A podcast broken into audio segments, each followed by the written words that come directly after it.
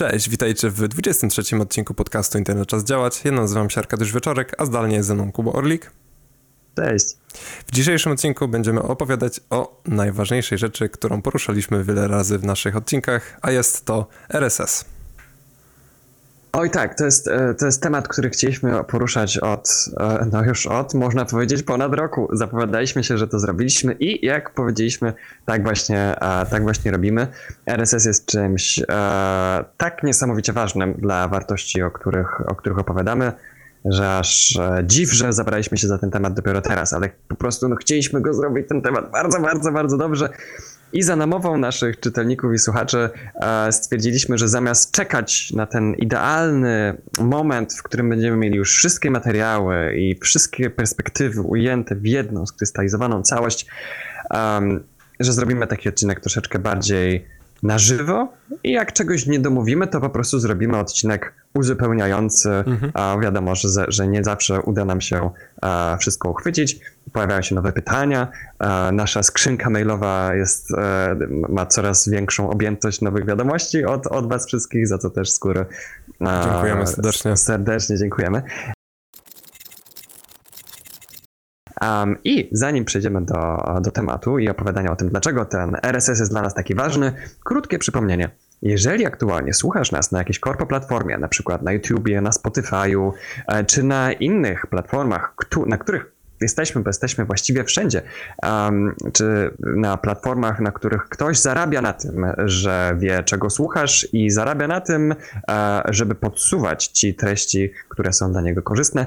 Um, i jeżeli po tym, co słyszysz e, od nas, e, rozważasz, czy można nas słuchać na jakichś platformach, które mają większy szacunek dla użytkowników, owszem, można. Naszego podcastu można słuchać na hostowanym przez nas i utrzymywanym z hojnych datków od naszych patronów Funkwailu. To jest podcast.midline.pl. Na naszej stronie można znaleźć link do tego. Można także nas subskrybować nasz podcast za pomocą RSS-a, o którym dzisiaj opowiemy. A jeżeli lubicie nas nie tylko słuchać, ale także oglądać, bo tacy są, tak słyszeliśmy, to jesteśmy także na naszej własnej instancji PeerTube'a, na której są nasze wszystkie odcinki, gdzie też Was zapraszamy do, do słuchania i oglądania i komentowania nawet.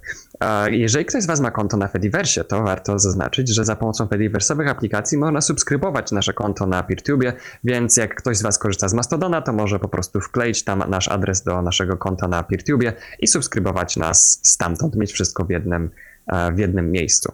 Posiadanie wszystkiego w jednym miejscu z wielu źródeł będzie motywem przewodnim dzisiejszego odcinka. Tak, jak sobie tak myślę o posiadaniu wszystkiego w jednym miejscu, to może się nasunąć człowiekowi Google co nie? Mhm. Że masz wiele usług i wszystko posiadasz, w cudzysłowie ty posiadasz w jednym miejscu.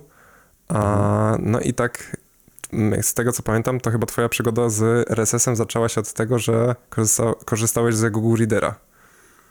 Tak, i zanim opowiem o mojej przygodzie z Google Readerem, e, myślę, że czas wreszcie e, już, wyzbyć naszych słuchaczy i widzów z tej niecierpliwości i opowiemy wreszcie, czym jest RSS.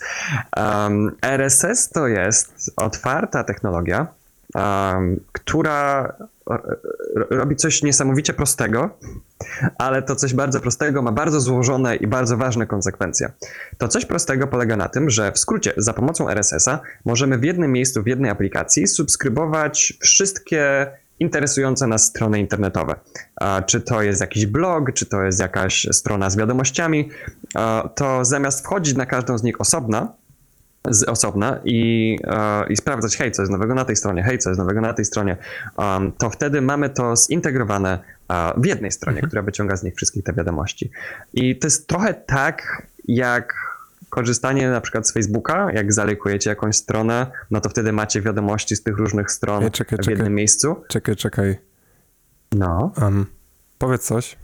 Raz, dwa, trzy. Okay, dobra, przepraszam. Możesz kontynuować. Okej.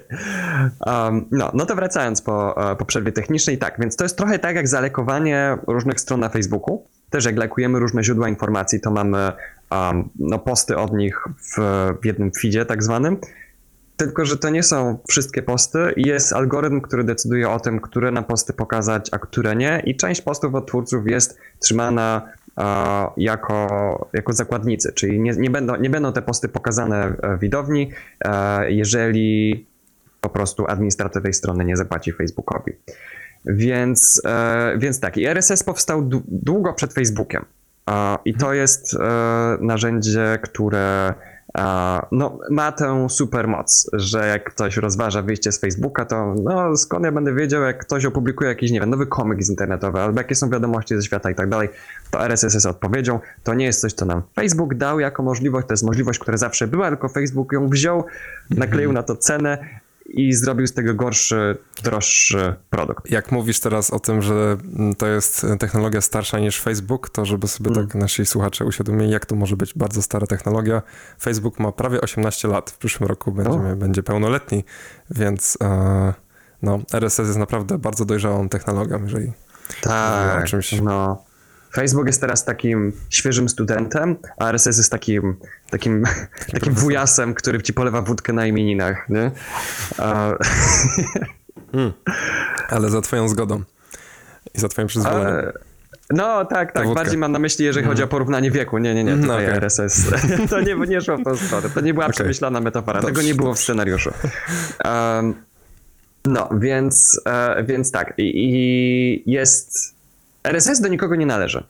To po prostu działa tak, że każda strona publikuje swój kanał RSS i gdy i ten kanał z RSS to jest po prostu taki plik XML-owy, um, już nie wchodząc, jak ktoś nie wie, co, czym jest XML, to najwyraźniej nie musi wiedzieć. Um, I jest, yy, i to działa tak, że po prostu nasz klient RSS, czyli aplikacja, do której wprowadzamy adresy wszystkich kanałów RSS, jedna strona może mieć więcej niż jeden kanał, mhm. um, ten klient co jakiś czas pobiera sobie ten plik i w tym pliku są zawarte informacje o tym, jakie są nowe wiadomości mhm. na tej stronie. Albo niekoniecznie nowe, bo jeżeli pobierzemy ten sam plik po minucie, no to on będzie miał taką samą treść, ale jeżeli pobierzemy go następnego dnia i w międzyczasie przyszło coś nowego, no to będziemy tam widzieli te najnowsze treści. No wiesz, Niektóre... jeżeli miałbyś takie pliki, które, w sensie wiadomości RSS, które się aktualizują co minutę, to co minutę mógłby być coś, coś innego.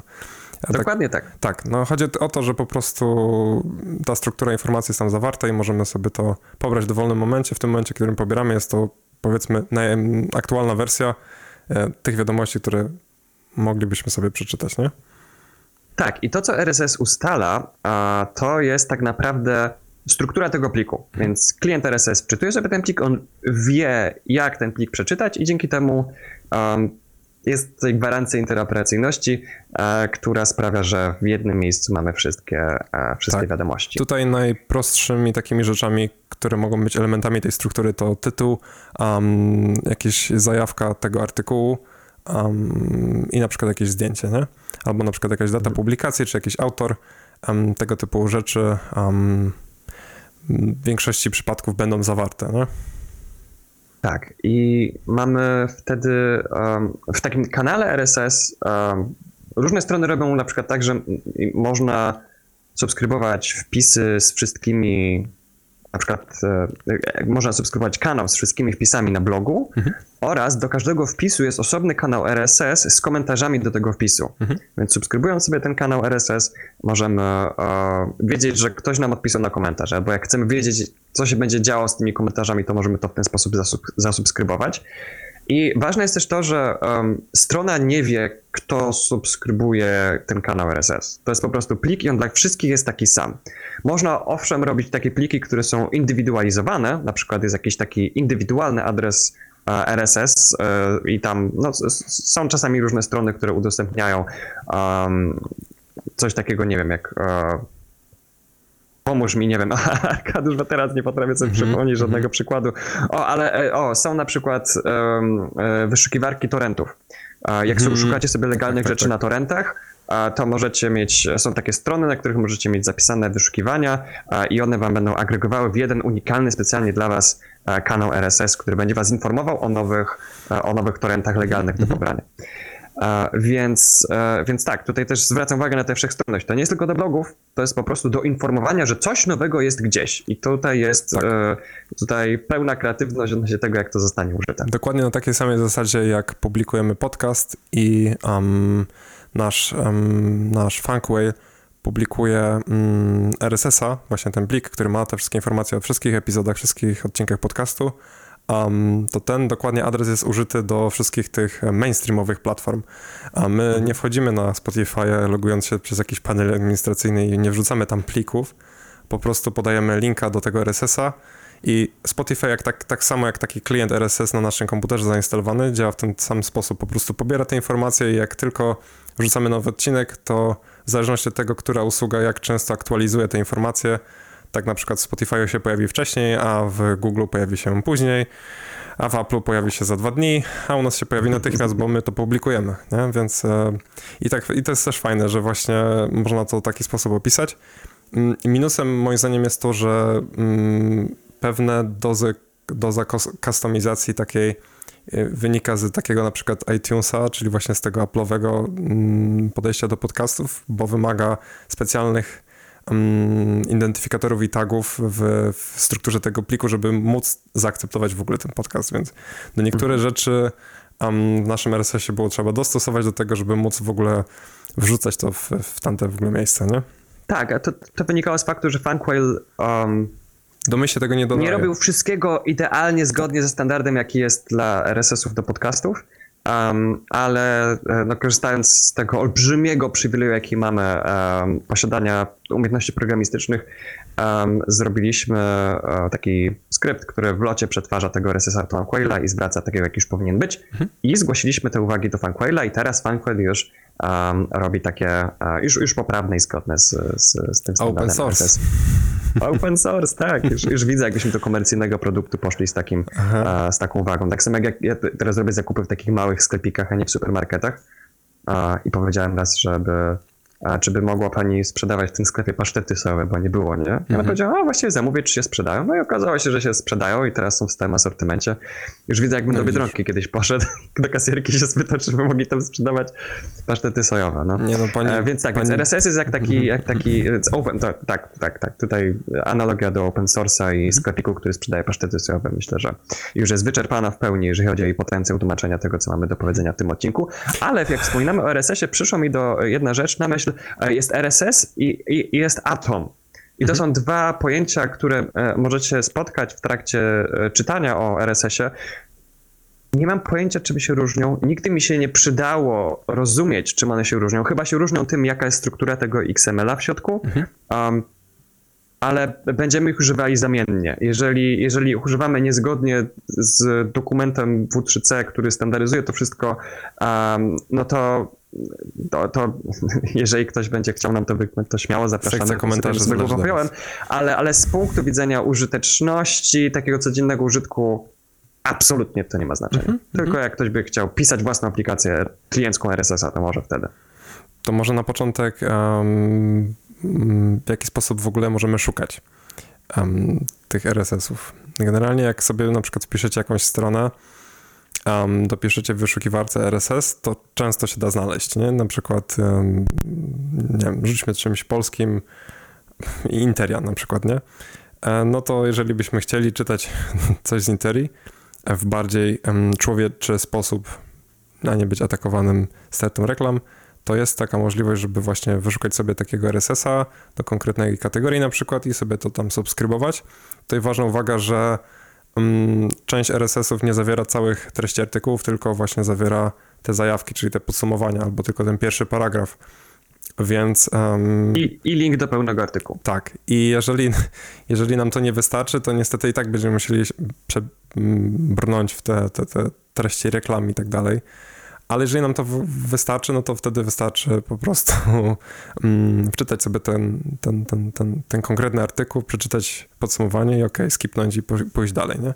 Fajne jest to, że w takich klientach, jak sobie na przykład wczytujemy te, te nowe wiadomości, te nowe publikacje, to one się na przykład oznaczają, że są, zostały przeczytane tak troszeczkę jakbyśmy takiego maila sobie przeglądali, więc dokładnie wiemy, które, mm, które artykuły już widzieliśmy, których jeszcze nie widzieliśmy, ile jeszcze jest na tej sterce, nie tak jak w takim infinite scrollu na Facebooku czy na Twitterze, że przeskrolowujecie bez samego, bez końca i nie wiecie, nie ma tak naprawdę końca. W sensie, no, na tym polega właśnie ten nieskończony scroll, że scrollujecie i kolejne treści są wam podrzucane. Tutaj, jeżeli wy czerpiecie wszystko to, co chcieliście przeczytać i z wszystkich kanałów, które chcieliście subskrybować, no to niestety musicie uzbroić się w cierpliwość um, albo poszukać sobie nowych kanałów, bo po prostu nie będzie w danym momencie już więcej informacji do pozyskania. Nie? Co jest super tak. sprawą, ponieważ mm, to my decydujemy, co chcemy czytać i co chcemy odbierać, a nie to, co Facebook czy innego rodzaju portal społecznościowy, który uważa, że on wie najlepiej, jaki wall chcieliśmy widzieć, jaki, jaki fit chcieliśmy czytać, no to, no to to jest znacznie lepsza sytuacja, jeżeli możemy to kontrolować. Tak, bo jak, jak przeglądasz takiego algorytmicznego feeda, to czasem jest tak, że scrollujesz, scrollujesz i widzisz jakieś stare rzeczy Mhm. i to nie znaczy, że już dokopałeś się do już wszystkiego, co widziałeś, tylko pod tymi starymi rzeczami mogą być zaraz jakieś nowe. A co więcej, a co więcej no. masz sytuacje takie, że na przykład wczytujesz sobie, um, wczytało ci się na przykład na Twitterze i jakiś ciekawy tweet i on jest na tej całej stertce tych, tych, tych tweetów. Zaczynasz Mhm. go czytać, a w tym momencie ten super klient e, Twittera stwierdza, muszę się zupdate'ować i to wszystko ci się przewija w kosmos i nawet już nie jesteś w stanie znaleźć te, te, tej informacji, która może była faktycznie bardzo interesująca dla ciebie i jakaś, niosła jakąś cenną wa- wartość i wiadomość, nie? Totalnie. Ja, ja teraz w ogóle um, już coraz mniejszą mam ochotę korzystać z Twittera. Mhm. Bardzo dużo kont odfollowałem i już tam powoli nie mam po co wracać. Um, crosspostuję rzeczy z, automatycznie z Mastodona na Twittera. Kiedyś byłem w drugą stronę i widzę, że, że w tę stronę z Mastodona na Twittera jest fajniej. Ale jedna z rzeczy, którą, której nie znoszę jest w jego kliencie mobilnym, Mhm. który jest um, który powoduje we mnie potrzebę wymyślania nowych rodzajów obelg i przekleństw na, na software. Jest tak, że jak klikniesz, czasem jak klikam retweet, Mhm. przeskrolowałem już 20 ekranów w dół, no, Mhm. klikam już retweet i ta aplikacja pokazuje ten modal dolny od, od retweetowania i potem on znika i scrolluje się automatycznie na górę i pokazuje mi nowe tweety, nie retweetując tego, co kliknąłem. Mm. Ja go mogę się doskrolować w dół, ale nie mogę zrobić znaleźć na stronie tego treści tweeta, ponieważ Twitter jakby chowa przed przeglądarką rzeczy, które nie są widoczne na ekranie, więc nie możesz tego wyszukać. No i muszę scrollować. Czasem mi się chce, jak coś jest ważnego do zretweetowania, nie? Ale, ale czasem mi się totalnie nie chce. A czasem jest tak, że pokazuje się to okienko od retweeta, ja tak czekam, ok, nie zniknęło, super, to teraz klikam retweet, ale okazuje się, że ten przycisk cancel się wczytuje czasem 10 sekund. I akurat czasem wskakuje tak, że podnosi ten przycisk e, od, od retweeta i klikam cancel albo quote retweet albo...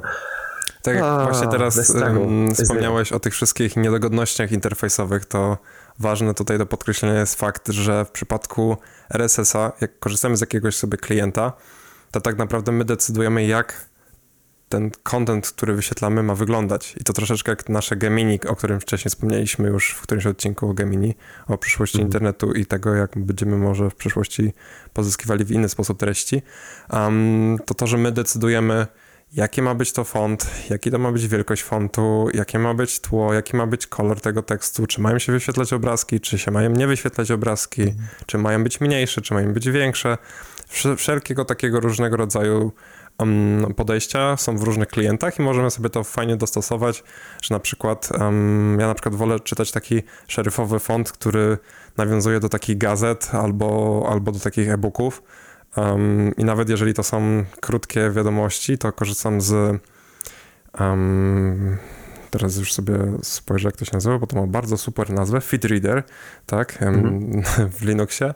Taka, taka nie, nieunikalna nazwa. Nieunikalna nazwa, dlatego nie mogłem sobie przypomnieć. Tak, więc klient do feedów, um, czy, czytnik feedów. I właśnie w nim um, mogę sobie takie proste rzeczy ustawić, więc mam też taki feeling, um, jakbym korzystał z e-booka, a nawet do tych właśnie krótkich paragrafów, które niosą jakąś tam krótką informację. Super sprawa i Chodzi o to, jak one są wyświetlone, o, o tak, styl dokładnie tego, tak? o ten styl, nie? Że to, tak jak wspomniałeś o tym twi- Twitterze, który się sypie UI-em, plus jeszcze są te niedogodności, że coś ci ucieka, albo nie jesteś w stanie znaleźć właśnie, bo w przypadku tutaj rzeczy, które przeczytaliśmy, na przykład możemy w niektórych klientach, w na pewno części klientów zbierać te informacje i to się tak kolejkuje nam to się na przykład gdzieś zapisuje w pamięci lokalnej. Możemy się odkopać do tych, do tych rzeczy, które już przeczytaliśmy i wyszukać nawet em, tę konkretną wiadomość, ten konkretny link, który nas zainteresował.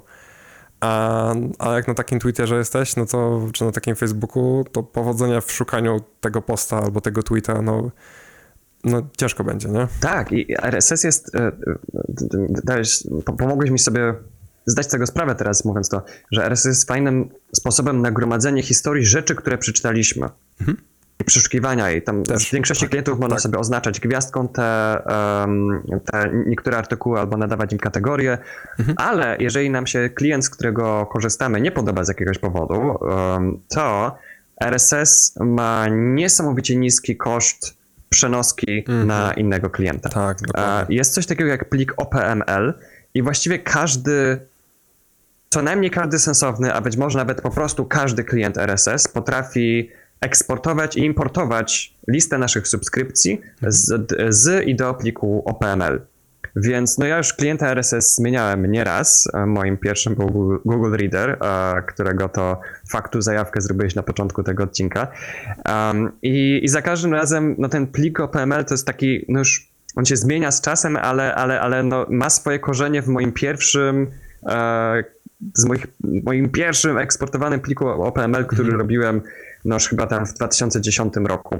Więc, e, więc ta 11, 11-letnia historia e, jest tam, plik z takim bagażem 11-letnim już. Um, i, e, I tak, i mając ten plik, który wcale nie zajmuje dużo, um, nie wiem, zapisany sobie gdzieś w cloudzie albo w backupach i tak dalej, um, jeżeli nagle, nie wiem, korzystamy z jakiegoś komercyjnego czytnika RSS, nie korzystam, z czego korzystamy, to jeszcze wam opowiemy, um, to przesiadka jest zupełnie bezproblemowa. I e, tak, to może teraz już opowiem o tym Google Readerze, o, o, te, o tej historii, bo tak jest, też wspominaliśmy o tym we wcześniejszych odcinkach, a to jest, no trzeba o tym wspomnieć tutaj także, um, że mój pierwszy, ja byłem zachwycony RSS-em generalnie, byłem zachwycony RSS-em pod tym względem, że ja- jak go poznałem, um, że może działać tak, że ma swój koniec na przykład. Tak. Czyta się wszystkie wiadomości Mhm. i jest w końcu napisane, nie ma już nic więcej do przeczytania. Dokładnie na takiej samej Ja- zasadzie, jak czytasz maile i w końcu uda ci się przebrnąć przez wszystkie wiadomości, które przyszły na twoją skrzynkę odbiorczą, nie? Inbox zero. Um, to e, co prawda ja w pewnym momencie subskrybowałem tyle rzeczy, że e, miałem ich po prostu za dużo, ale mój klient e, do RSS-a miał taką fajną funkcję, że po prostu jak czegoś nie przeczytałem przez dwa tygodnie, to już mi to po prostu zdejmował z kolejki rzeczy do przeczytania, żebym że, po prostu, żeby to się nie akumulowało, nie? bo to taki stres robiło. Um, ale na początku korzystałem z, z Google Readera e, i właściwie właściwie nie było dla niego wtedy konkurencji, bo nie był spektakularny, ale po prostu robił dobrze, działał sprawnie, była aplikacja kliencka na mobilkę, więc e, i, i nawet miała takie funkcjonalności, że można było sobie zapisywać artykuły offline, jak miało się Wi-Fi, no bo wtedy internet mobilny to wiadomo nie było, nie było, e, nie, nie, nie był tak powszechnie dostępny jak teraz. Um, razem z pełnymi treściami artykułów e, i tak dalej. Miałem, pamiętam nawet klienta na iPoda Touch, z którego korzystałem wtedy, to też był klient RSS, um, znaczy klient Google Readera konkretnie, um, którym, z którym to się wszystko integrowało. No i potem Google wziął i Google Readera zamknął. To był taki pierwszy, um, pierwszy taki moment, w którym sobie zdałem. Tak, tak zaczęły się takie echa pojawiać, które potem e, Ar- Arkadiusz zaczął jakby z, z, wspomagać ich rezonację i, i których powody potem były widoczne w moich e, narzędziach cyfrowych, z których korzystam, to zdanie mi bardzo nie wyszło, przepraszam. Ale e, generalnie no, chodzi o to, że um, no, zdałem sobie wtedy sprawę, że ej, coś, coś tu nie gra. Coś, coś jednak z tą centralizacją a, może być nie tak, nie? Więc y, y, ziarno niepewności zostało e, zasiane, a musiałem korzystać z czegoś innego i za pomocą pliku OPML e, przyniosłem się na Feedly, inne scentralizowane rozwiązanie, Em, ale e, no, no wtedy to była właściwie taka, taka główna droga migracji. Albo postaw sobie jakąś alternatywę samohostowaną, nie? Um, albo, albo, mi, albo mi Feedly, a te samohostowane alternatywy by, były takie, takie se. A, a jeszcze nie miałem zdolności do tego, żeby sobie samodzielnie takie, takie Żeby nie były takie postawić. sobie. Takie se. Tak. Jeszcze raz? Żeby nie były takie se. No, że mogłeś sobie, nie miałeś zdolności, więc nie miałeś możliwości, żeby nie były takie se, żeby sobie powstały. A, no, że, a żeby jeszcze, o ja chciałem No. napisać własną oczywiście, to wtedy była moja większa, największa aspiracja, żeby napisać alternatywę do Google Readera, ale się poddałem, są ludzie, którzy to zrobili lepiej Mhm. niż mi by to wtedy wyszło. Um, tak, i generalnie teraz też z, z samohostowanymi aplikacjami jest znacznie lepiej niż, e, niż, niż wtedy, kiedy um, z, zacząłem czuć potrzebę e, eksplorowania takich rozwiązań. Um, i, no i było potem Feedly. Mhm. Z Feedly korzystałem bardzo długo. Następnie, kurde, nie pamiętam z czego korzystałem potem, jak już się przyniosłem z Feedly. Chyba się przyniosłem od razu na SPA RSS, który mi y, pomagał bardzo długo. On, on był tylko na mobilce um, i nie, nie, on się nie synchronizował z chmurą. Ja wszystkie po prostu newsy konsumowałem na, na mobilce. Jak było coś do przeczytania, to sobie po prostu wysyłałem z mobilki na, na Wallabega. Um, chyba jakaś aplikacja była pomiędzy, ale totalnie sobie teraz nie potrafię przypomnieć, co to było. Um, najwyraźniej nie byłem tak do tego przywiązany, żeby aż to zapamiętać. Um, I tak, a teraz korzystam z Nextcloud News, um, z aplikacją oficjalną e, ich, też Nextcloudową na, na Androida, a na desktopie korzystam z ich interfejsu webowego um, i czasem też z tego feedreadera uh, desktopowego. I fajnie się sprawdza taka kombinacja, bo wszystko się synchronizuje, mam historię tego wszystkiego um, i też um, no, nie ma opcji, że na przykład przegapię jakieś newsy, bo jak korzystałem ze SPA RSS, to na przykład jeżeli po tygodniu dopiero włączałem synchronizację, to zdarza się tak, że niektóre, kana- niektóre kanały RSS nie, nie zwracają informacji o wszystkich newsach, jakie kiedykolwiek były, ale na przykład o 15 najnowszych. Więc e, może się zdać, że jeżeli za rzadko synchronizujesz swój klient RSS i on nie robi tego na przykład gdzieś tam w tle albo w chmurze, to może się zdać, że niektóre newsy przegapisz. Dlatego Nextcloud pomógł mnie przed tym uchronić i, em, no, i- no i z- zdecydowanie zwiększyła się objętość, e, e, zwiększyła się ilość rzeczy, które mam, które mam do przeczytania, ale przynajmniej mam pewność, że mnie nic nie, nie omija. To ja, ja ze swojej strony mogę powiedzieć, że zaczynałem takie rzeczy czytać um, przez Pocketa, tego Firefoxowego. Um, Pocket ma RSS-a? Nie. Pocket może ci wygenerować um, takiego, właśnie tak jak wcześniej wspomniałeś, customowego RSS-a z rzeczami, które ty sobie zapisujesz w Pockecie. Aha, I sobie tam później czytałem w, w innego rodzaju kliencie. Już nie pamiętam, jak ten Mhm. klient się nazywał, ale właśnie w Pockecie jakby na, na początek zbierałem sobie te treści, bo też nie wiedziałem, że to jeszcze było z 10 lat temu, nie wiedziałem, że em, może to jeszcze wcześniej był Pocket, może jeszcze było coś po drodze, coś, to, coś wcześniej, ale wiem, że jak już korzystałem z Pocketa, to zapisywałem właśnie tam sobie różnego rodzaju em, treści, no ale Pocket jest scentralizowany, więc em, odszedłem od tego. Aktualnie korzystam z, tak jak Kuba, z Nextcloudowego Newsa. I tam mam skonfigurowany, hmm, jak to nazwać, no to jest cron, nie wiem jak to inaczej powiedzieć, to jest takie narzędzie Linuxowe, które sobie em, uruchamia pewną komendę w określonym czasie. Co 5 minut po prostu sprawdza mój serwer, czy powstał jakiś nowy artykuł, w sensie czy zaktualizował się ten plik RSS z danego źródła, które subskrybuję. A, no jeżeli się, subskryb- jeżeli się zaktualizował, no to ta nowa rzecz trafia w tym ne- ne- Nextcloud News i mam to też zalogowane jestem przez Feedreadera na komputerze em, przez konto moje Nextcloudowe, więc wszystko co robię na webie zmienia się w Feedreaderze, wszystko co zrobię w Feedreaderze zmienia się na moim webie, na moim właśnie tej instancji Nextclouda. Dodatkowo jeszcze też aplikacja News na, z F-Droida na Androidzie. Em, nawet są chyba dwie aplikacje News, dwie różne i można sobie wybrać, jeżeli się ma Nextclouda, która, która tam fajniej sobie gra i działa. No i co? Em, też jest trochę kustomizacji w tych aplikacjach, więc em, tak samo w tych Nextcloudowych, więc em, no mega mi się wygodnie czyta, nie? W, w ten, ten sposób. Zwłaszcza, że najfajniejsza jest ta synchronizacja, że jeżeli ty już to przeczytałeś na telefonie, to już nie zobaczysz tego na komputerze i tu znowu wracając do social mediów, możesz zobaczyć jakiegoś posta, po pierwsze nie będziesz wiedział czasami czego widziałeś, czy już go nie widziałeś, um, no i może on ci się ponownie pokazać, nie? No bo taki Twitter na przykład uzna, że jednak ci się podobało to, bo przecież przeglądałeś to na telefonie, więc na pewno chcesz to zobaczyć jeszcze raz, nie? Do No, skutku. Do skutku. Aż zalajkujesz, nie? No, więc y, no, to właśnie te, te porównanie z social mediami ma taki dobry wydźwięk mi się wydaje, że, Mhm. że słuchajcie, no tu jest właśnie ten feed, który tak naprawdę wy sami zbudowaliście w jakiś tam sposób, nie? A nie algorytm podsunął przez to, że polajkowaliście to czy tamto, czy spędziliście określoną ilość czasu na obserwowaniu konkretnej rzeczy na danym portalu, nie? Więc to jest naprawdę Tak, więc, um, super. więc RSS jest fajnym narzędziem do tego, kiedy ktoś chce zacząć rezygnować z social media. I to jest odpowiedź na, ta, na tę potrzebę, um, ok, to skąd mam konsumować treści? Skąd będę się dowiadywał, co się nowego dzieje? Um, więc można wtedy na przykład odsubskrybować już, odsubskrab, odsubskrybnąć, Odsubskrybowywać. cofnąć subskrypcję rzeczy na Facebooku, czy na Twitterze, czy Anulować na subskrypcję. social media. Anulować subskrypcję, dziękuję. Um, I e, dać e, i zasubskrybować ją za pomocą, e, za pomocą RSS-a. I wtedy jakby przesuwać swoją uwagę delikatnie e, na, te, na ten RSS, który jest spokojny, niealgorytmiczny i uporządkowany, tak jak powiedziałeś.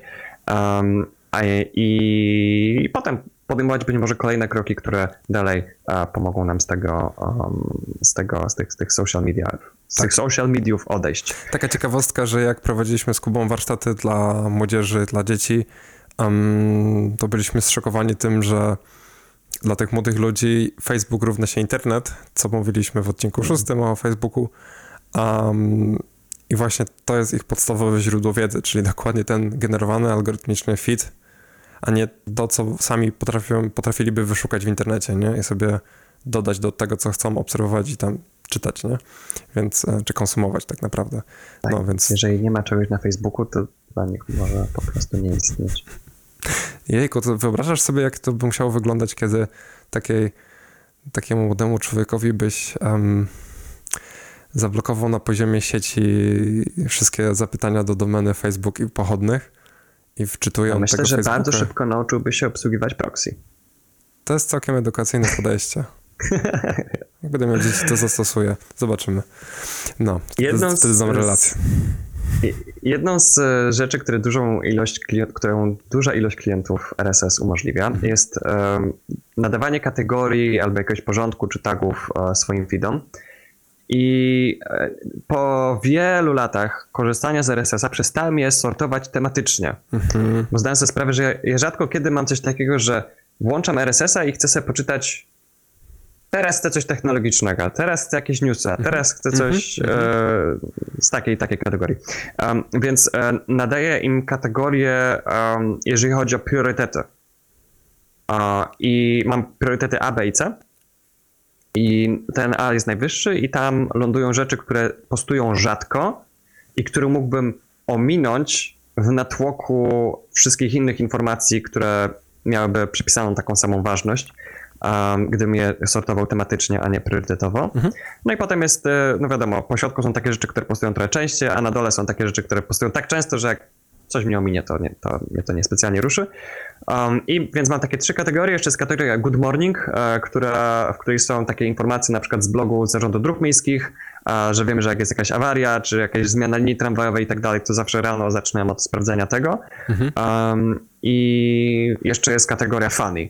Um, To jest akurat jedna kategoria tematyczna, która mnie interesuje. Czasem po prostu chcę wejść i nie być poinformowanym o tym, że jest dziura w jezdni, o tym, że, że, że Facebook znowu dostał karę za coś, że, że Amazon niszczy laptopy zamiast je sprzedawać, um, tylko po prostu chce się pośmiać. Niestety no, subskrybuję coraz bardziej rzeczy, które śmieją się z tego, że Amazon niszczy laptopy, ale no, to jest przynajmniej chociaż troszeczkę więcej, e, więcej dystansu. No akurat z Więc ciekawostek. e, to jest jeden z sposobów na także na radzenie sobie z nadmiarem treści, w który to można wpaść, gdy subskrybuje się bardzo, bardzo dużo feedów.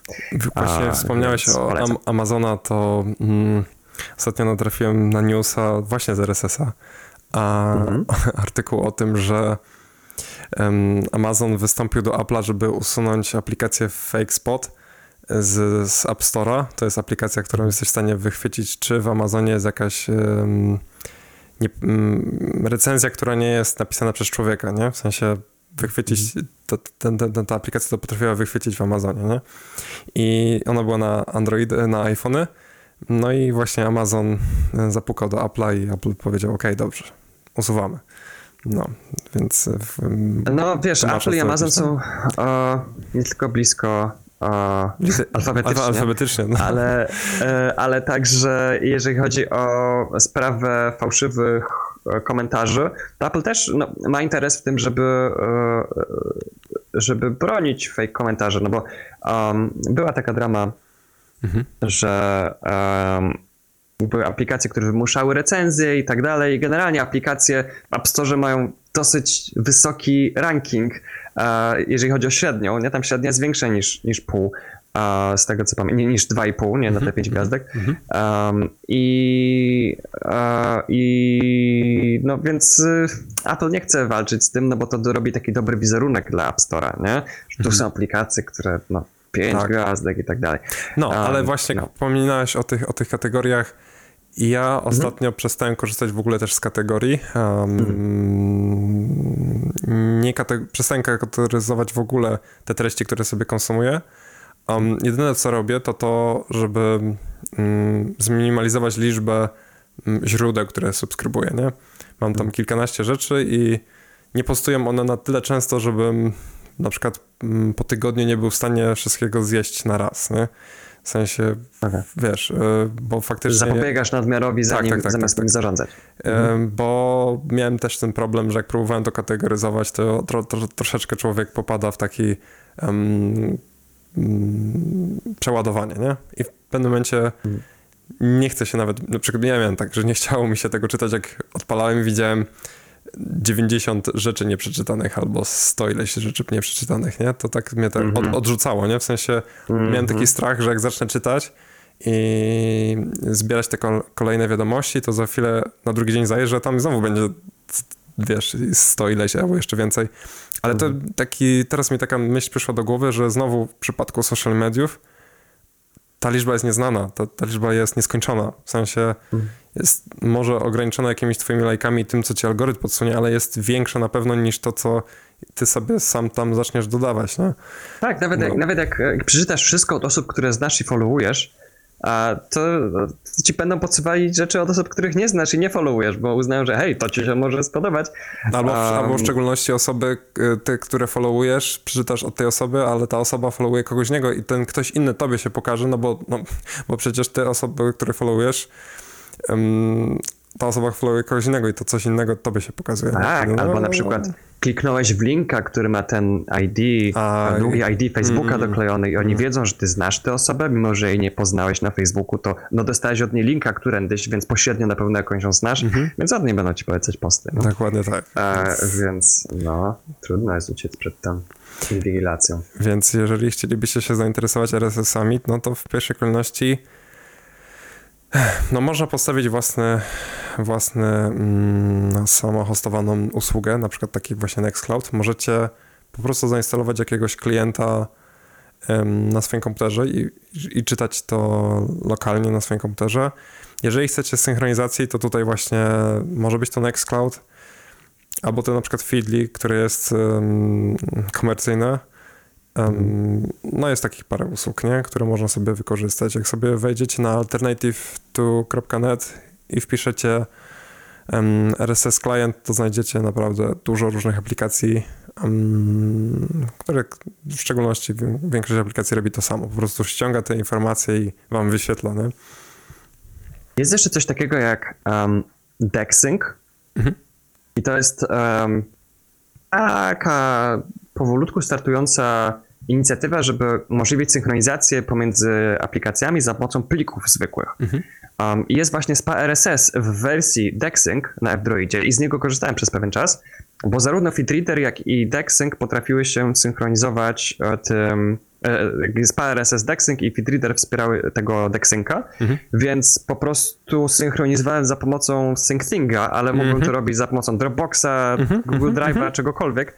Um, I te pliki, no i on pamiętał dzięki temu, które artykuły były przeczytane, co subskrybuje i tak dalej i, um, i to w ten sposób się ze sobą stykało. Więc e, nawet nie trzeba stawiać konkretnie chmury pod to albo jakieś samohostowane aplikacje, jeżeli ktoś chce synchronizację, tylko można sobie skorzystać właśnie Tak, tak, tak. e, z tej No. plikowej wersji, tylko wtedy wybór klientów jest bardzo ograniczony. Tak właśnie pomyślałem o, o tej plikowej wersji, to mm, tak jak już wcześniej wspominaliśmy o syncthingu, um, no to to też będzie fajne rozwiązanie, bo tak długo jak będziemy czytać coś na telefonie i przyjdziemy do na przykład naszej sieci domowej, em, no to to się synchronizuje po uruchomieniu komputera i tego telefonu w, jednym, w tym samym czasie, kiedy będą te dwa urządzenia zalogowane do sieci lokalnie. Więc to, to, też, jest, to też jest jakiś taki sposób na, na, na tą synchronizację. No, w szczególności można Synthinga też zaho- zahostować. Ja na przykład sobie hostuję to na, na swoim serwerze, więc też mogę taką synchronizację mógłbym uzyskać bez Nextclouda poprzez em, dostęp mobilny do internetu na komórce, i, który się łączy z serwerem. I tam, wiadomo, to już jest normalna wymiana plików pomiędzy różnymi maszynami w różnych sieciach. Ale tak, tak, tak, tak, tak. Właśnie tak jeszcze miałem jakąś myśl odnośnie RSS-a, ale mi uciekła, Mhm. jak zacząłem ciebie słuchać o, o, o tym desynku, więc może mi jeszcze przyjdzie. Miejmy nadzieję, że wróci. A, to ja w międzyczasie powiem, że a, RSS jest cecha RSS-a, która czasem daje mi poczucie spokoju, a czasem daje mi poczucie frustracji. Mhm. I to jest to uczucie, kiedy przeczytasz wszystko, co miałeś w swoich feedach. Mhm. I nie ma tam nic więcej. Mhm. Przeskrolowałeś wszystko, jest puste, jest napisane empty. Mhm. I to czasem jest takie uspokajające, w sensie jestem na bieżąco. Nic tu więcej dla mnie nie ma Mhm. zajmę się czymś produktywnym, ale ja czasem włączam RSS-a po to, żeby czymś się zająć po prostu. I to jest, myślę, że to jest to, co social media właśnie robi dobrze, że tam zawsze coś na ciebie będzie czekać, nie? Um, I to jest jedna z takich umiejętności, które chcę sobie wykształcić. Nie polegać na tym, że coś tam zawsze będzie na mnie czekać. I jak nie będzie, to nie szukać na siłę. Nie? Po prostu No właśnie dlatego też być, nie bez potrzeby zaprzątania sobie czymś głowy. zlimitowałem liczbę mm, kanałów, które subskrybuję. Mm, To ten, ten, ten problem właśnie u mnie odszedł. A właśnie, przypomniało mi się, co, co chciałem cię zapytać, bo, bo wiem, że wiesz, e, co zrobić, kiedy jakaś strona nie ma RSS-a albo jakiś portal nie ma A, RSS-a. chciałem o tym powiedzieć właśnie. A, tak, bo strona może mieć kanał RSS, ale może nie mieć i coraz większa ilość stron nie ma. Na przykład em, dużo stron rządowych ma opcję followowania na Twitterze, followowania na Facebooku, czasem tylko jedno z nich, a nie obydwa i nie mają kanału RSS, kiedy to jest tak tanie w implementacji, że aż, e, że aż to boli. Albo co więcej, mają zakładkę aktualności na stronie, której nie aktualizują, ale na social mediach aktualizują. No, no to jest Serduszko boli. smutne to jest. Ale właśnie Ale wydaje mi się, że też em, to chyba sprawdzimy, ale wydaje mi się też, że jeżeli chcesz mm, mieć jakiś pewien stopień, mm, bo są te stopnie WCAG, 1A, 2A i 3A, czyli dostępności strony internetowej, um, to pewnie też jak nie ma RSS-a, to nie spełnia któregoś z tych standardów. to chyba nie. Tak, tak mi coś, coś mi tak świta, ale to sprawdzimy. Nie, powiedziałbym, Znaczy, nie ja uważam, że to jest nie. genialne dla dostępności RSS i to, to, to, to myślę, że jest, e, że jest niezaprzeczalne, że na pewno jest fajnie, jak, e, jak, jak strona ma, bo to no, bardzo łatwe przeglądanie, bo masz Mhm. wszystko w ustandaryzowany sposób i tak dalej, ale kurczę, nie przypominam sobie, że to było częścią standardów WCAG. Ale nie znam Sprawdzimy. pamięć. Wydaje mi się, Więc że, że, jednak, że, że jednak jeżeli chcesz mieć jakiś pewien stopień, to, to, to musisz mieć zaimplementowanego RSS-a, ale mogę się mylić. Znaczy, inaczej, jeżeli chcesz mieć, jeżeli chcesz darzyć szacunkiem, jeżeli darzysz szacunkiem swoich Mhm. czytelników, a także takich z, z, z niepełnosprawnościami, to na pewno warto, żebyś miał RSS-a. Tutaj Tak. mamy na pewno pełną zgodę. Mhm. Ale czy to jest w tych standardach WCAG? No to do czytania. Niestety nie udało nam się uniknąć fakt checku Mhm. w odcinku o RSS. Po prostu mieliśmy go zrobić, a, a nie przygotowywać w nieskończoność. No, ale No właśnie, właśnie, tak, tak, taka, tak. taka ciekawostka, jeszcze dorzucę taką jedną dygresję. Pamiętam, że widzia, widziałem taki, taki tweet, którego później też powtórzyłem na Mastodonie, że Mhm. podcast bez RSS-a to nie podcast. Nie. Mm. Gdzieś, gdzieś taka, taka, taka informacja widziałem, no bo są też takie serwisy podcastowe, gdzie nie ma RSS-ów i tam po prostu wgrywacie pliki i tam wrzucacie odcinki i to działa później jak taki, w zasadzie jak taki YouTube, nie? Ale też jeżeli chodzi o YouTube'a i takie streamingowe platformy, to też RSS ma tutaj coś do powiedzenia, nie? Bo można sobie subskrybować RSS-em na przykład jakieś kanały na YouTubie jakichś twórców bez posiadania konta na YouTubie, nie? Tak, i em, nie trzeba nawet znajdować tego adresu kanału RSS. Przynajmniej w Nextcloud News i w wielu innych klientach e, RSS-owych też tak jest, że wystarczy skopiować adres e, do kanału i wkleić go jako adres e, no, tego kanału RSS-owego i, on, i ten klient sam sobie wyciągnie adres kanału RSS i będzie mogli subskrybować kanał na YouTubie bez... No, Wiesz tak co, mówię, wydaje mi, się, że, wydaje mi się, że to działa na takiej zasadzie, że akurat ta postron, podstrona, ta, ta treść tej strony HTML, pod spodem to, co się tam wczytuje, w, w tych metatagach ma zawartą informację o tym, że tutaj jest adres do RSS-a, dlatego to też działa, że jak wklejasz niektóre na przykład Mm. linki stron, um, nawet, no właśnie, Next, Next, Nextcloud News, um, czasami nie musisz szukać w ogóle um, tego linku do RSS-a, po prostu przekopiowuję cały adres strony, wklejam go mm, w, w ten, ten, ten, te pole tekstowe, które, przez które dodaję nowy kanał i po prostu robię dodaj i magia się dzieje sama, nie? No, ale to tylko jest w tak, kontekście większość stron- implementacji tych stron. D- d- Jak ktoś ma kanał RSS, to z reguły go umieszcza w tych metatagach i stąd sobie też wiele klientów wczytuje z tych metatagów ten adres URL. Ale teraz e, ja mam taką wtyczkę do Firefoxa, która jeżeli strona ma adres URL, to pokazuje ci em, taki guzik, w którym możesz sobie zobaczyć ten kanał po prostu z tych metatagów. I wszedłem na losowy kanał na YouTube i nie ma tego. Em, I więc YouTube jest po prostu takim szczególnym przypadkiem. Ten adres gdzieś tam istnieje, ale on nie jest podany w metatagach, tylko po prostu trzeba gdzieś tam wziąć jakieś ID i Coś pokleić ze sobą. adres i tak dalej. No, no, no, A, no. więc to po prostu raczej jest o, o, taki szczególny przypadek, który jest obsługiwany przez, e, przez te klienty RSS, Mhm. bo, bo YouTube oficjalnie nie wspiera tych RSS-ów. I one czasem znikają.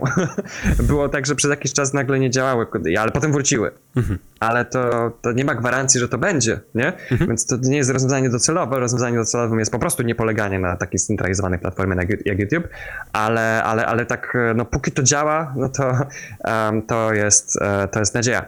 Ale właśnie, co robić, jak strona nie ma swoich, em, swoich em, oficjalnych kanałów RSS? Można je zrobić.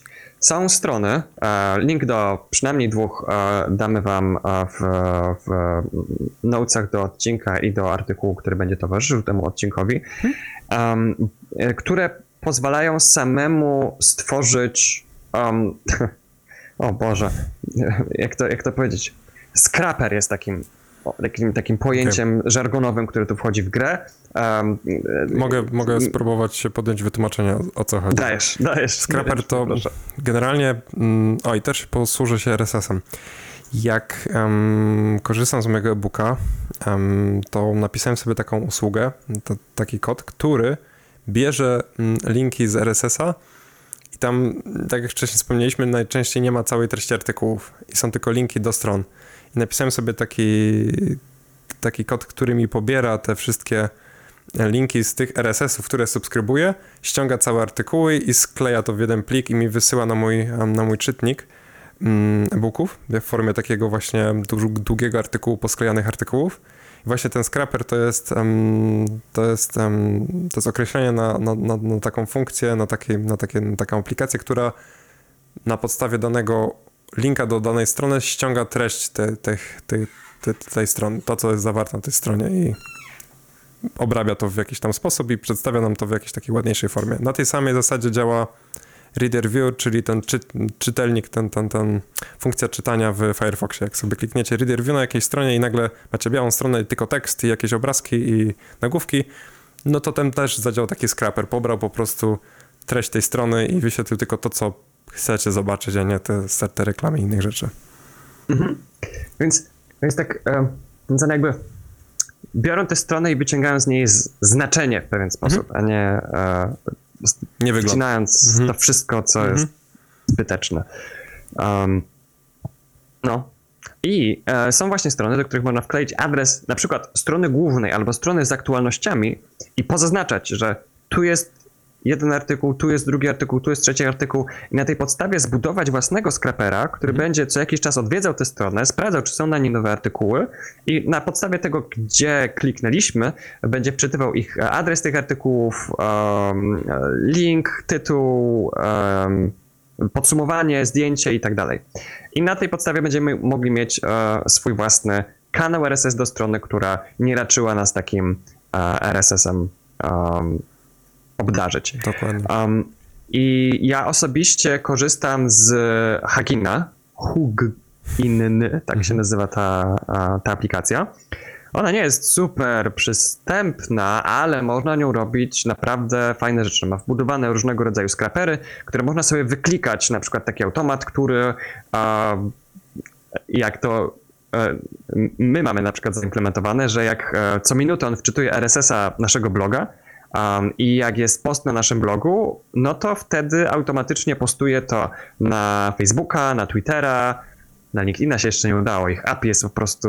Znaczy udało nam się, Tak. ale zmieniają oni co chwilę coś w API, więc... em, Tak, ten token trzeba odnawiać i tak dalej. To, to jeszcze jest sprawa robocza. No. E, e, no, sprawa do ogarnięcia. Um, I tak, na Telegrama wrzucamy też automatycznie. No. A, i wrzuca mi się przypomnienie, żeby, um, no, e, żeby pobustować na przykład na Twitterze, tutaj zrobię tweeta, tutaj tamto i tak dalej.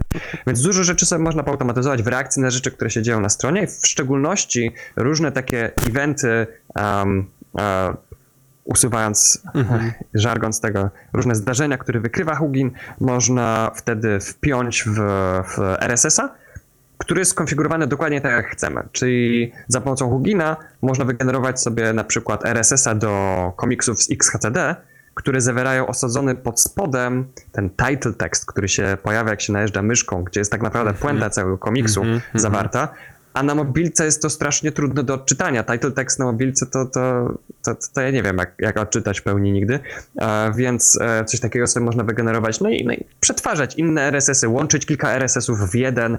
Um, ja na przykład mam takiego, taki kanał RSS, który wczytuje najnowsze um, wiadomości z Hacker News i um, następnie jak wczytuję sobie te wiadomości, to ich wpisuję sobie na taką kolejkę i daję im 5 dni na to, żeby przekroczyć limit 500 punktów.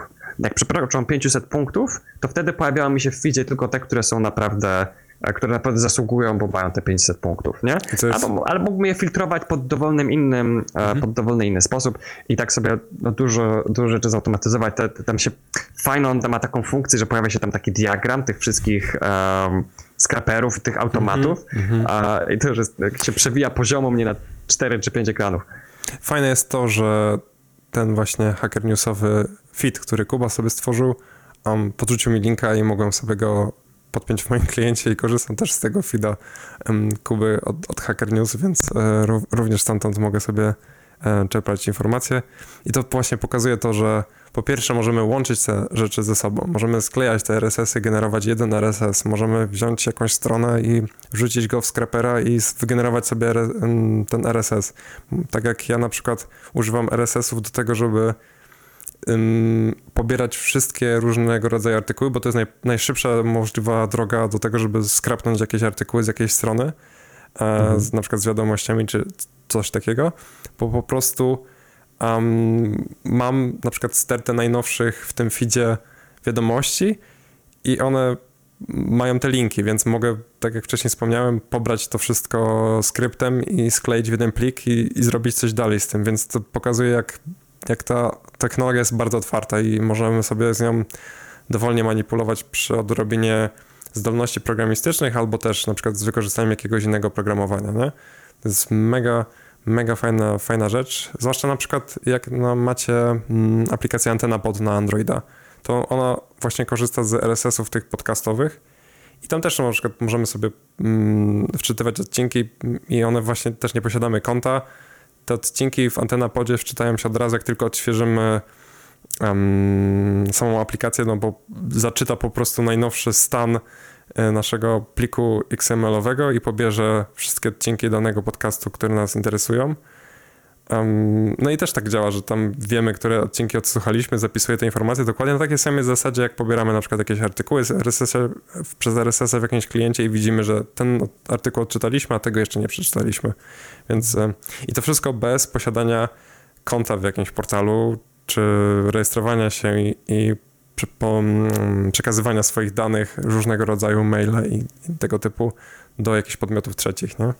Więc, Tak, bo, bo RSS powstał przed tą. Um, przed, e, przed, przed tym, jak, jak, jak pełnie siły osiągnęła ta rewolucja Web 2.0, gdzie, um, gdzie podstawą ekonomii tego Web 2.0 było nie tylko to, że ikony były takie nowe, jakby zrobione ze szkła, ale także to, że e, to użytkownicy tworzą treści na stronach. Mhm. A ci sami te same osoby, które są czytelnikami, są także twórcami. Um, ale, żeby, ale, ale ekonomia, która powstała, ekonomia treści, ekonomia uwagi, która powstała wtedy, sprawiła, że no, takie rozwiązania interoperacyjne by się wtedy nie monetyzowały tak dobrze. Nie? Więc to, to Mhm. był moment, w którym powoli, powoli przestało się opłacać jakby administratorem takich stron um, dawać tę Tak. moc interoperacyjności swoim użytkownikom. Um, I też warto wspomnieć o tym, że um, RSS jako technologia, która jest no, no, skrajnie wspomagająca interoperacyjność, może być użyte do, do złych celów. To jest temat na zupełnie osobny odcinek, ale um, coś, co Spotify robi. Na przykład zbudowało sobie bazę słuchaczy podcastów za pomocą technologii RSS. Czyli po prostu cała ta baza, globalna baza podcastów, które są opisane w jednym standardzie, były opublikowane na RSS-ie i można je było dzięki RSS-owi słuchać na Spotify'u. I kiedy Spotify w ten sposób e, przyciągnął do siebie także ludzi, którzy chcą słuchać podcastów, zaczął tworzyć podcasty, które nie są na RSS-ie i które można słuchać tylko na Spotify'u. Mhm. Więc Ekskluzywność kontentu. No, tak, no i, no i potem jakby kolejnym krokiem jest dawanie benefitów osobom, które nie dają opcji RSS, a tylko Spotify'u, tylko Spotify'ową, no i potem wyłączyć opcję RSS i powiedzieć, jeżeli chcesz tu być, to musisz być na naszych warunkach, a użytkowników już przyciągnęliśmy, więc jeżeli chcesz mieć do nich dostęp, no to my dyktujemy warunki. Na Um, przykład zapłać twórcę na to, żeby to publikować, nie? a ty użytkowniku zapłać za konto, żeby nie słuchać reklam po poszatkowanej podcastu. Nie? No, no. Tak, więc, em, więc, więc tutaj trzeba też mieć na uwadze, że to, że jest fajna interoperacyjna technologia, no to może być użyte do tego, to, to interoperacyjność może być użyta i siła tej interoperacyjności może być użyta do ubijania tej interoperacyjności. Mhm. Więc e, no, tylko taka, tylko taka pozytywna myśl. Um, Nie, to jest to, jakby to, to, to, to, hmm. To jest zamach na, na interoperacyjność, nie do końca zamach na samą technologię, jaką jest RSS, nie? bo ona dalej będzie trwać. To po prostu ten portal robi to w taki sposób i w taki sposób dąży do tego, żeby ubić, po prostu przestać tego wykorzystywać. To dokładnie tak jak była cała sprawa XMPP i protokołu do komunikowania się przez czaty, em, gdzie mogłeś gadać różny, pomiędzy różnymi czatami.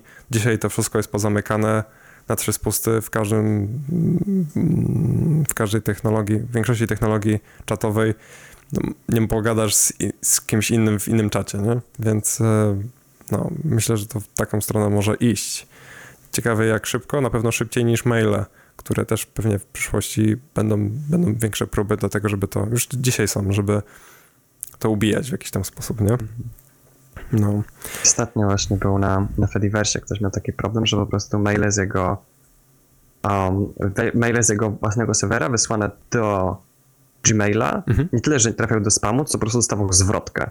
o nie, jeszcze gorzej. I, Mhm. i weź, weź, co, do supportu napiszesz? Google'a? Tu ci odpowiedzą? Jest jakiś? No, No i jaki, wiesz, jakiś tam gdzieś jest, ale Gdzieś nawet jak to. jesteś płacącym klientem Google'a, to z tym supportem jest fatalny. to nie jesteś liczącym się użytkownikiem. No. Więc... e, Aleśmy pozytywny akcent wybrali na moment, w którym już chyba dopływamy do brzegu, nie? Tak, tak, tak. Nie, i- m, więc podsumowując, dla mnie RSS jest znakomitą technologią, w której to ja jako użytkownik decyduję, ile tego będę oglądał, co będę oglądał i co będę subskrybował, czego nie będę subskrybować i, i jakie treści chcę widzieć i jak chcę je kategoryzować. Mm, więc tak naprawdę buduję taką, tego swojego, znowu w cudzysłowie, walla czy ten feed, jak to Mhm. zwał, tak zwał, a nie jest to obarczone żadnym algorytmem, który mi podrzuca to, em, że na przykład zasubskrybowałem podmiot A, a to może ci się spodoba podmiot B, C i D. To właśnie ten problem najwięcej widzę w, w przypadku social mediów, że nie dość, że zasubskrybujesz jedną rzecz, to na podstawie tego zostanie ci podsunięte 500 innych rzeczy. I Co więcej, a to, co polubiłeś, jest schowane przed tobą. tak, no i wtedy, wtedy jako taki użytkownik tak w zasadzie jesteś w stanie się zatracić w tym, bo nawet się nie spostrzeżesz, ile czasu spędzisz na tym, że przewijasz te same treści, bo ten Twitter ci bombnął wszystko do góry i znowu przewijasz od początku, żeby dojść do danego, danego tweeta. To też jest jedną z rzeczy, które mnie pociągają do tego, żeby w ogóle od Twittera odejść definitywnie. Więc no i ta cała przenośność, czyli ta interoperacyjność, że możesz sobie wziąć z jednego klienta te wszystkie rzeczy i to wszystkie, ten cały twój bagaż, ten zestaw, który wcześniej wspomniałeś, można wziąć i przenieść do innego klienta, więc jeżeli coś w danym kliencie nam nie pasuje, no to sobie zmieniamy na inny klient i może będzie lepiej, może być gorzej. No, więc y, to jest też fajne pole do eksperymentów, nie? Nie tak jak na przykład na jakimś social medium, że te dane będą się wyświetlać w taki sposób i ty nie możesz w zasadzie nic z tym zrobić jako zwykły użytkownik, a no tutaj masz pełną dowolność i kontrolę nad tym, jak to będzie się wyświetlać, jak to będzie działać i, i no, to myślę, że z, z mojej strony mi się nasuwa taka, taka myśl, że, um, że RSS jest odpowiedzią na bardzo podstawową potrzebę um, tego czasu, mhm. no, tych czasów, w których żyjemy, w których informacje są tyle warte i w którym przetwarzanie informacji jest, um, jest tak kluczowe, bo właśnie dają nam kontrolę, tak jak powiedziałeś, na tym, jak przetwarzamy informacje i dają nam uh, super narzędzia, nie przywiązując nas do niczego. Jakby, mhm. To więc, więc właściwie trudno jest mi wpaść na technologię, która bardziej odzwierciedla te wartości, o których mówimy w naszym podcaście. Interoperacyjność, kontrola. Um, mhm.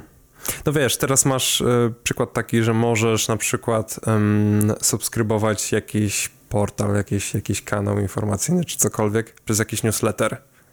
Um, mhm. Zapisujesz się na ten newsletter pewnym momencie stwierdzasz, że to ci się nie podoba jest y, na przykład czasami duży problem, żeby siebie wypisać z tego newslettera, bo ty się zapisałeś na ten newsletter, a okazało się w polityce prywatności, że twoje dane zostały przekazane 50 in, innym podmiotom. Mhm. Daj, daj mi tylko tyle, chociaż zawsze jest pewnie więcej. No i wtedy nagle się okazuje, że otrzymujesz kolejne maile i kolejne maile i zaczyna ci się robić śmietnik, nie? Tutaj Ale jest, jest no. A tutaj odsubskrybowujesz, anulujesz subskrypcję danego kanału i przestają ci się po prostu wyświetlać informacje z tamtego kanału i, i sprawa jest załatwiona, nie? No, tak, no i poza korzystaniem z aliasów mailowych jest jeszcze fajna, fajny sposób na obejście tego, bo są aplikacje, w które generują ci jednorazowy adres e-mail, który podajesz do subskrypcji mm -hmm, na mhm, newsletter mm -hmm, i z tego mm -hmm. newslettera robią ci kanał RSS, mhm. który potem możesz subskrybować mhm. albo odsubskrybować, jak ci się znudzi. A z kilka właśnie newsletterów też subskrybuję w ten sposób. Aczkolwiek myślałbym nad skorzystaniem z czegoś bardziej self-hosted, bo jakby w pewnym momencie po prostu ta aplikacja przestała działać, to ja nawet bym się nie dowiedział, no po prostu przestałbym dostawać od nich wieści a, i nie wiedziałbym, czy to dlatego, Biorąc pod uwagę, że masz pewnie dużo kanałów, które subskrybujesz, to w ten sposób no faktycznie mógłbyś tego nawet nie zauważyć, nie? No tak, tak, tak, tak, tak, dokładnie, bo jakby subskrybowało 5, to bym na przykład zauważył, hej, dawno tego nie było, ale jakby ja, ja polegam po prostu na RSS-ie na tym, że on um, zdejmie ze mnie tę odpowiedzialność e, przypominaniem, żebym sprawdzał strony, które na przykład e, chcę, e, chcę sprawdzać, albo które uważam, że warto, żebym czytał. Nie? I to też jest świetne źródło informacji dla nas, do tego, żeby pozyskiwać informacje, zwłaszcza z zagranicznych źródeł, na temat prywatności i kontroli um, i je przedstawiać w naszym tutaj poletku, nie? Bo... Tak, RSS zasilał wszystkie prasówki, które dotychczas były i wszystkie, które dotychczas będą. Mam aktualnie 100, jakieś 40 linków zgromadzonych za pomocą RSS-a do tego, żeby przerobić je w przyswajalną postać. E, ta liczba rośnie razem z moim stresem z tym związanym, ale jak tylko znajdę um, przestrzeń do tego, żeby usiąść w tym ze spokojem, to wznowimy prasówkę um, jako, jako proces. Już nawet mamy e, przygotowaną ilustrację, która będzie towarzyszyła tym, e, tym naszym prasówkom zawsze. Tak, pozdrawiamy Janka, dziękujemy serdecznie za grafiki. Oj tak. Ilustracje. Mhm. No i, e, ale, ale to, to w swoim czasie. Po prostu też to taka, taka zapowiedź z takich naszych ogłoszeń organizacyjnych. No, to z mojej strony chyba wszystko, co chciałem powiedzieć na temat RSS-a. Zdominiowałeś odcinek, um, bo siedzisz tym dłużej po prostu um, i się wcale nie dziwię. Um, po prostu słychać i widać, jak bardzo jesteś zafascynowany tą technologią. E, I myślę, że te pozytywne mm, emocje również się przyniosą na naszych słuchaczy i odbiorców i też zainteresujecie się, jak można um, sobie ustrukturyzować um, dostęp do wiedzy i informacji w internecie, właśnie przy na przykład wykorzystaniu RSS-a. No to co? Dopływamy do brzegu? Tak. Um, możecie nas subskrybować na Patronite i w tym momencie um, przeczytam wam, um, wymienię naszych super patronów, którzy wydali, e, wybrali największą cegiełkę. Jest to Zbyk Gałęza, Robert, Wolniak, Marcin Karwowski, Grzegorz Hilczuk, Ernest Wiśniewski, Karol Gadziejewski, Grzegorz Cichocki, Josani, Miklo, Przybornik Internetowy i Krzysiu Weiss. Również serdecznie dziękujemy innym osobom, które wybrały niższe cegiełki. Myślimy o kolejnej cegiełce na naszym Patronajcie. Na razie jest taki pomysł luźny, że może to będzie cegiełka taka znacznie wyższa, która umożliwi danemu patronowi na wybranie dla nas jakiegoś tematu z zakresu prywatności i kontroli i wtedy my się pochylimy nad tym tematem i zrobimy taki głęboki research i przygotujemy konkretny odcinek w tym kontekście, ale to jest na razie taki um, pieśń przyszłości. Ja w tym momencie nagrywam z miejsca, w którym ostatni raz będę nagrywał, więc e, w, kolejny odcinek będzie już um, z innego miejsca, kontynuując naszą tradycję, że należy nagrywać zawsze z innym tłem. Um, tak, więc... Um... Troszeczkę się spowolniło ostatnio tempo zmian teł u nas, ale... Tak, no przeprowadzki też nie dają, nie dają nam takiej sposobności, żeby nagrywać w odpowiednim naszym rytmie, ale będziemy się starać trzymać ten rytm, żeby, żeby, mm, żeby w takim samym odstępie czasowym dawać wam kolejne aktualizacje e, z zakresu prywatności i kontroli użytkowników.